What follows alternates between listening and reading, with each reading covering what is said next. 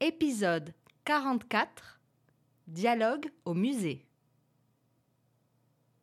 Situation 1 Acheter un billet d'entrée au musée Fabre de Montpellier. Bonjour mesdames. Bonjour. Nous voudrions deux entrées pour le musée. Est-ce que vous avez un tarif réduit pour les étudiants? Oui, sur présentation d'un justificatif, souhaitez-vous également visiter l'exposition temporaire? Non, seulement les collections permanentes. Voici nos cartes étudiantes. Voulez-vous des audio-guides Non, merci. Très bien. Ça vous fera 6 euros chacune. Vous payez ensemble ou séparément? Ensemble, je vais vous régler par carte. Alors, 12 euros s'il vous plaît. Vous désirez le reçu? Non, ça ira. Voici vos billets et le plan du musée. La visite commence au rez-du-chaussée. Suivez le parcours. Bonne visite Situation 2 Discuter des œuvres pendant la visite. Oh, regarde ce portrait. J'en ai entendu parler. C'est L'homme au ruban noir de Sébastien Bourdon.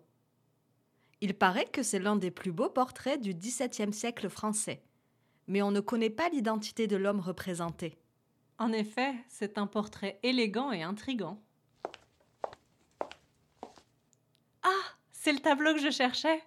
J'ai lu un article à son sujet. C'est un tableau de Poussin intitulé Vénus et Adonis, paysage au dieu fleuve. Il a été coupé en deux par ses propriétaires à la fin du XVIIIe siècle. La partie de droite appartient au musée Fabre depuis longtemps, mais la partie de gauche était à New York. Après l'avoir racheté, le musée Fabre a restauré les deux toiles afin de reconstituer l'œuvre originale. Ah oui, on peut voir où le tableau a été découpé. C'est intéressant. Je crois que cette peinture est l'un des chefs-d'œuvre du musée. Attends, je regarde. Il s'agit de L'Ange déchu d'Alexandre Cabanel, qui a été réalisé en 1847 et qui appartient au mouvement romantique. Son regard est très expressif. On peut ressentir toute la frustration et la colère du personnage. C'est impressionnant. J'ai l'impression d'avoir déjà vu ce visage. Ça ne te dit rien? Mais oui, on l'a vu dans un portrait dans la salle précédente. C'est qui? Le cartel dit que c'est un mécène montpelliérain du nom d'Alfred Bruyas. Dans ce tableau, il est représenté en train de discuter avec l'artiste Gustave Courbet qui a peint l'œuvre.